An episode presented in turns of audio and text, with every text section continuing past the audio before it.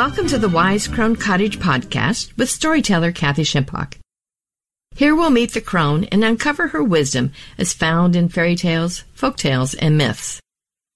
For it is true that stories, as it is with many people, become better as they grow older. Know that no matter how difficult your journey has been through the magical forest, the wise crone always opens her door to you.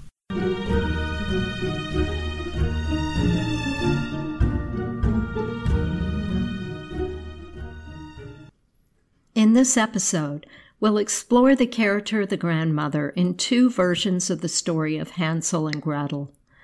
I will also try to answer the age old question Can Granny be a wise crone?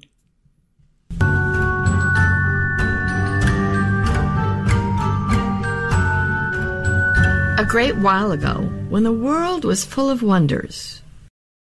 In my work for the Wise Crone Cottage podcast and blog, I'm always on the lookout for the crone figure found within folklore.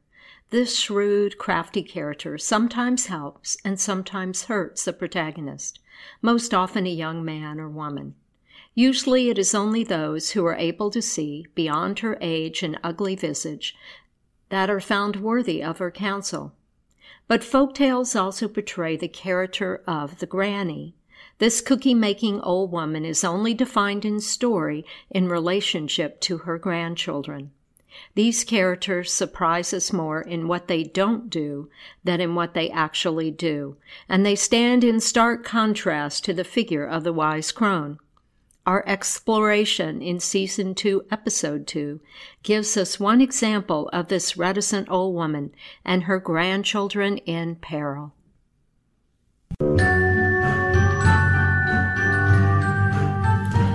But now, a story. Not in my time, not in your time, but in the wise crone's time. In this episode, I will be reading you the story The Witch, a Russian folk tale. It is a variant of Hansel and Gretel, a story that continues to be popular in our culture today. This one includes the character of the children's grandmother, an unusual development in the story. Once upon a time there was a peasant whose wife died, leaving him with two children, twins, a boy and a girl. For some years the poor man lived on alone with the children, caring for them as best he could. But everything in the house seemed to go wrong without a woman to look after it, and at last he made up his mind to marry again, feeling that a wife would bring peace and order to his household and take care of his motherless children. So he married, and in the following year several children were born to him. But peace and order did not come to the household. For the stepmother was very cruel to the twins, and beat them, and half starved them, and constantly drove them out of the house, for her one idea was to get them out of the way. All day she thought of nothing but how she should get rid of them, and at last an evil idea came into her head, and she determined to send them out into the great gloomy wood where a wicked witch lived. And so one morning she spoke to them, saying, You have been such good children that I'm going to send you to visit my granny, who lives in a dear little hut in the wood. You will have to wait upon her and serve her, of course, but you will be well regarded, for she will give you the best of everything. So the children left the house together and the little sister, who was very wise for her years, said to the brother, We will go and see our dear grandmother and tell her where our stepmother is sending us. And when the grandmother heard where they were going, she cried and said, You poor motherless children, how I pity you, and yet I can do nothing to help you. Your stepmother is not sending you to her granny, but to a wicked witch who lives in that great gloomy wood. Now listen to me, children. You must be civil and kind to everyone, and never say a cross word to anyone, and never touch a crumb belonging to anyone else. Who knows if, after all, help may not be sent to you? And she gave the children a bottle of milk, and a piece of ham, and a loaf of bread, and they set out for the great gloomy wood. When they reached it, they saw in front of them, in the thickest of the trees, a queer little hut. And when they looked into it, there lay the witch, with her head on the threshold of the door, with one foot in one corner and the other in the other corner, and her knees cocked up, almost touching the ceiling. Who's there? She snarled in an awful voice when she saw the children and they answered civilly, though they were so terrified that they hid behind one another and said, uh, uh, uh, good, good morning, Granny. Our our stepmother has sent us to wait upon you and and to serve you. See that you do it well, then, growled the witch. If I am pleased with you, I'll reward you. But if I am not, I'll put you in a pan and fry you in the oven. That's what I'll do with you, my pretty dears. You haven't been raised gently, but you'll find my work hard enough. See if you don't. And so saying, she set the girl down to spin and gave the boy a sieve in which to carry water from the well, and she herself went out into the wood.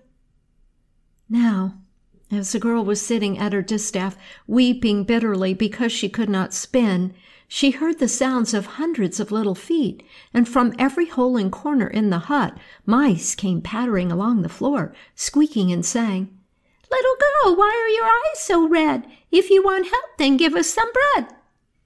And the girl gave them the bread that the grandmother had given her. Then the mice told her that the witch had a cat, and the cat was very fond of ham. If she would give the cat her ham, it would show her the way out of the wood, and in the meantime they would spin the yarn for her. So the girl set out to look for the cat.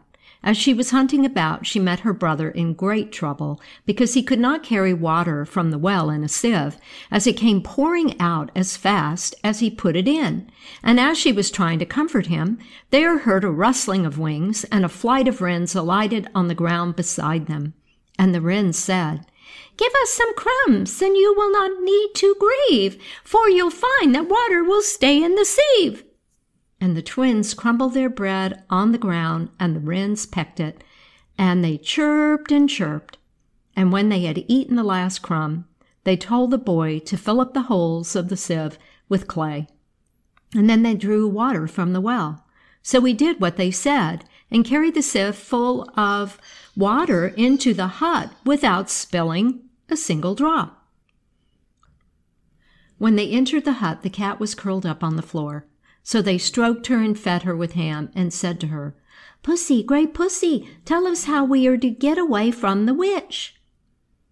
Then the cat thanked them for the ham, and gave them a pocket handkerchief and a comb, and told them that when the witch pursued them, as she certainly would, all they had to do was throw the handkerchief on the ground and run as fast as they could. As soon as the handkerchief touched the ground, a deep, broad river would spring up, which would hinder the witch's progress. If she managed to get across it, they must throw the comb behind them and run for their lives, for where the comb fell, a dense forest would start up, which would delay the witch so long that they would be able to get safely away. The cat had scarcely finished speaking when the witch returned to see if the children had fulfilled their task. Well, you have done well enough for today, she grumbled. But tomorrow you'll have something more difficult to do, and if you don't do it well, you pampered brats, straight into the oven you go. Half dead with fright and trembling in every limb, the poor children lay down to sleep on a heap of straw in the corner of the hut but they dared not close their eyes and scarcely ventured to breathe. In the morning, the witch gave the girl two pieces of linen to weave before night, and the boy a pile of wood to cut into chips. Then the witch left them to their task and went out into the wood. As soon as she had gone out of sight, the children took the comb and the handkerchief, and taking one another by the hand, they started and ran and ran and ran. At last they met the watchdog, who was going to leap upon them and tear them to pieces, but they threw the remains of the bread to him, and he ate them and wagged his tail. Then they were hindered by the birch trees, whose branches almost put their eyes out, but the little sister tied the twigs together with a piece of ribbon, and they got safely past, and after running through the wood, came out into the open fields.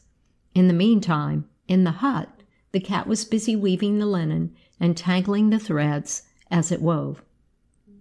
And the witch returned to see how the children were getting on, and she crept up to the window and whispered, Are you weaving, my little dear?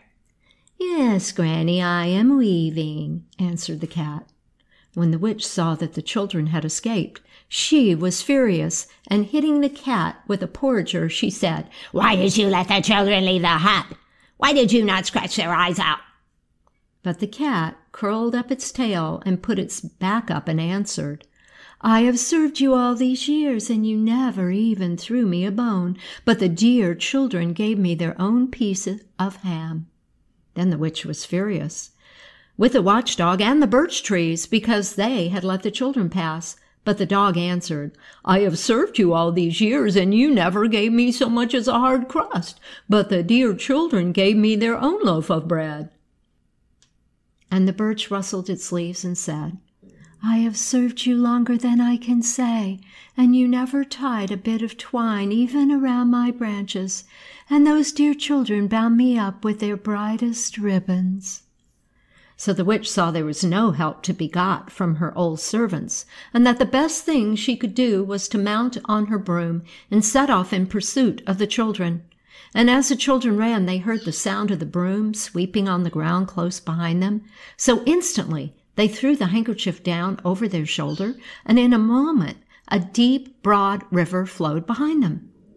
When the witch came up to it, it took her a long time before she found a place where she could ford over on her broomstick, but at last she got across and continued the chase faster than before.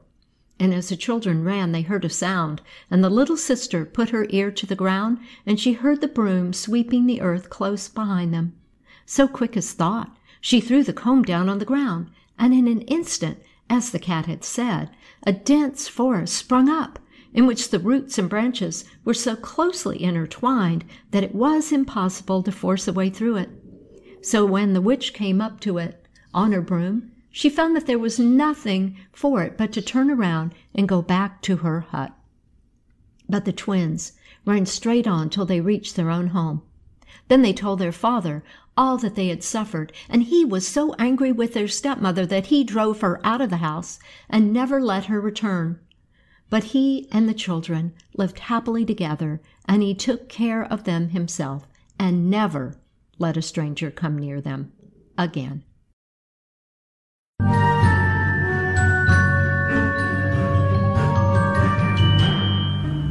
You may be wondering how I know these old stories, but that is a story for another day. The moral of the story is Folk tales were told during difficult times wars and famine and social unrest. In many of these tales, children are mistreated, cast off, or abandoned. That seems almost impossible to believe by today's standards, but if the family could not survive intact, reducing the total number of members made it more likely. In the earlier version of the Grimm's tale, both the mother and the father sent the children into the forest, expecting that animals would devour them. In later versions, the mother becomes the stepmother. Stepmothers in desperate times prefer their own children to stepchildren who are often overworked, beaten, or starved. Such was the fate of Cinderella, and also the fate of the young woman in the Frau Holle story. Usually, the father is shown as either absent or browbeaten into following his wife's plan. Such is the case in Hansel and Gretel. In the traditional story of Hansel and Gretel, the mother and father send the children into the woods. In the Grimm's version, the father says, What is going to become of us? How can we possibly take care of our poor little children when the two of us don't have enough to eat? The children are naive but lucky. They overhear the parents talking and know they plan to abandon them deep in the woods. Hansel has a plan to scatter white rocks to mark the path, Thanks to their own cleverness, they made their way home. But the stepmother is determined, and the children are taken out again. The second time, they only have breadcrumbs to mark their path. When the breadcrumbs are eaten by birds, they find their way to the witch's cottage. The cottage is enticing to children and made of various sweets. Starving, Hansel and Gretel pull pieces off and begin to eat. But this sugar cottage tells us something important. There are lots of children being abandoned in the woods. Hansel and Gretel's horrific situation is not unusual in this story at all. The witch in the tale is hungry and evil. She lives by eating the children who are abandoned by their parents. She is no crone. She puts Gretel to work and wants to fatten up Hansel to eat. Gretel thwarts her plan when she pushes the witch into the oven. It's a purely heroic moment for a young girl in a folk tale. The children take the witch's jewels and somehow make their way home. The stepmother is now dead, and they live happily ever after with their father. In the Russian version of this tale, the stepmother sends the children to see someone she calls grandmother. Instead, the children first go and visit their own grandmother. This event is not found in the other Hansel and Gretel stories. One could hope that the grandmother of these children might protect them as many grandparents do today when parents are absent or negligent. But instead, she says, You poor motherless children, how I pity you, and yet I can do nothing to help you. Well, that's not quite true. She does actually help the children, but in a very indirect way. She explains that their stepmother is sending them to see a witch. She advises them to be polite and gives them some food for their journey. But what kind of grandmother sets children off to see a witch? Why doesn't she take them in? Is she starving too? Is she afraid to contradict the children's stepmother? Is it too much of an inconvenience? This grandmother has some knowledge, but is unable or unwilling to help, even when the children appear to be worthy of such help. This is not a crone, at least not yet. Perhaps it's because she's allowed life to keep her from that experience. The children visit a witch, and because this is a Russian tale, she appears to be Baba Yaga. She lives in a queer little hut and is too big for her own house. Baba Yaga puts the children to work on impossible tasks. If I am pleased with you, I'll reward you, but if I am not, I'll put you in a pan and fry you in my oven, she says. The children are kind and give their food to the animals who help them finish their work. The witch then set them off to complete even more difficult chores. They follow the advice of the animals and soon escape. Baba Yaga chases the children, sweeping her broom before her. In the story of Vasilisa, Baba Yaga ultimately allows her to leave. We aren't certain if she would ever have permitted the children to do so once they completed their task the story takes a different direction. The crone often gives the protagonist chores to do. The ability to work and complete impossible tasks is required in her stories. It is one way to determine a protagonist's worth. Because Baba Yaga never proves the worth of these children, she appears to stay in witch mode rather than becoming a crone, at least in this story. Finally, the children return home and the father boots out the wicked stepmother. The three live happily ever after. Such is the Russian version of this tale. But there is something very unsatisfactory in this story, and that is the character of the granny. We like our grandmothers kind and doting, the kind of grandmother we find in literary tales, George MacDonald's The Princess and the Goblin, for example. This grandmother is isolated and separate. She is alone and probably struggling. She calls the children motherless but makes no motion towards mothering them herself. She appears to be wise and intuitive, at least her gifts prove prophetic. But her action relegates her to the world of rocking chair old folks who believe that their best days are behind them. She knows these children, but she is not able to protect or care for them, even though the listener desperately wants her to. In the end, her advice and food gave the children the help that they needed. In this way, she acts like the crones who appear on the road just when the hero requires some help. But is she the crone? Doesn't the wise crone character need to portray action rather than passivity or helplessness? In so many of these tales, we see the invisibility of the aged and we see their vulnerability. In Little Red Riding Hood, her mother sends her to visit her sick grandmother with soup and bread. When the wolf discovers where Red is going, he makes his way to Grandma's house and quickly and easily disposes of her.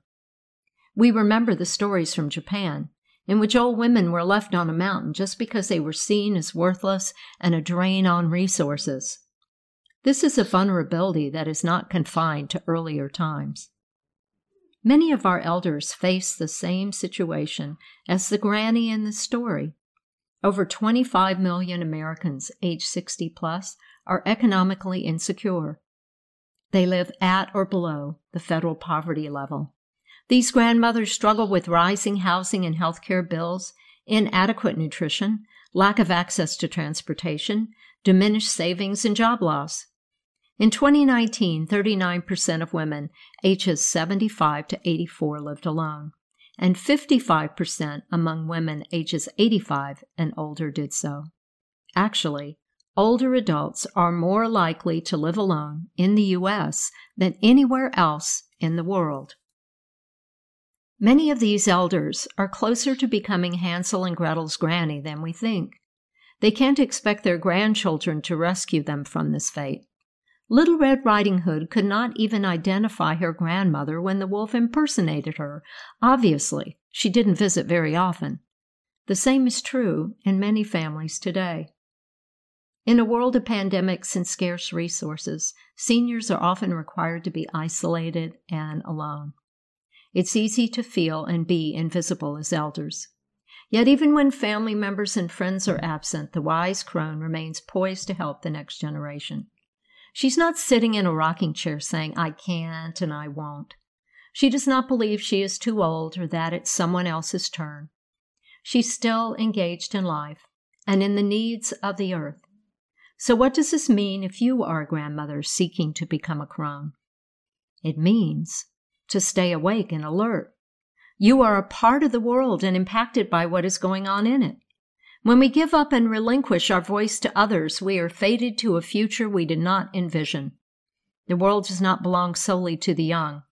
It desperately needs the wisdom of age and an active time of mentoring the next generation. This is especially true today.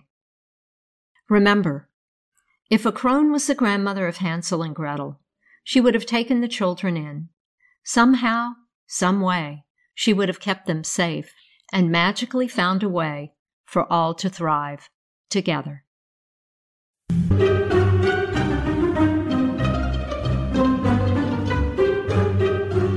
The wise crone knows it's time for you to leave. Your journey home takes you back through the forest. It may at times be difficult, but no fear. Her final words to you are Remember to stay on the path. Do not leave the path no matter what you see or experience. And so it was, and so it is.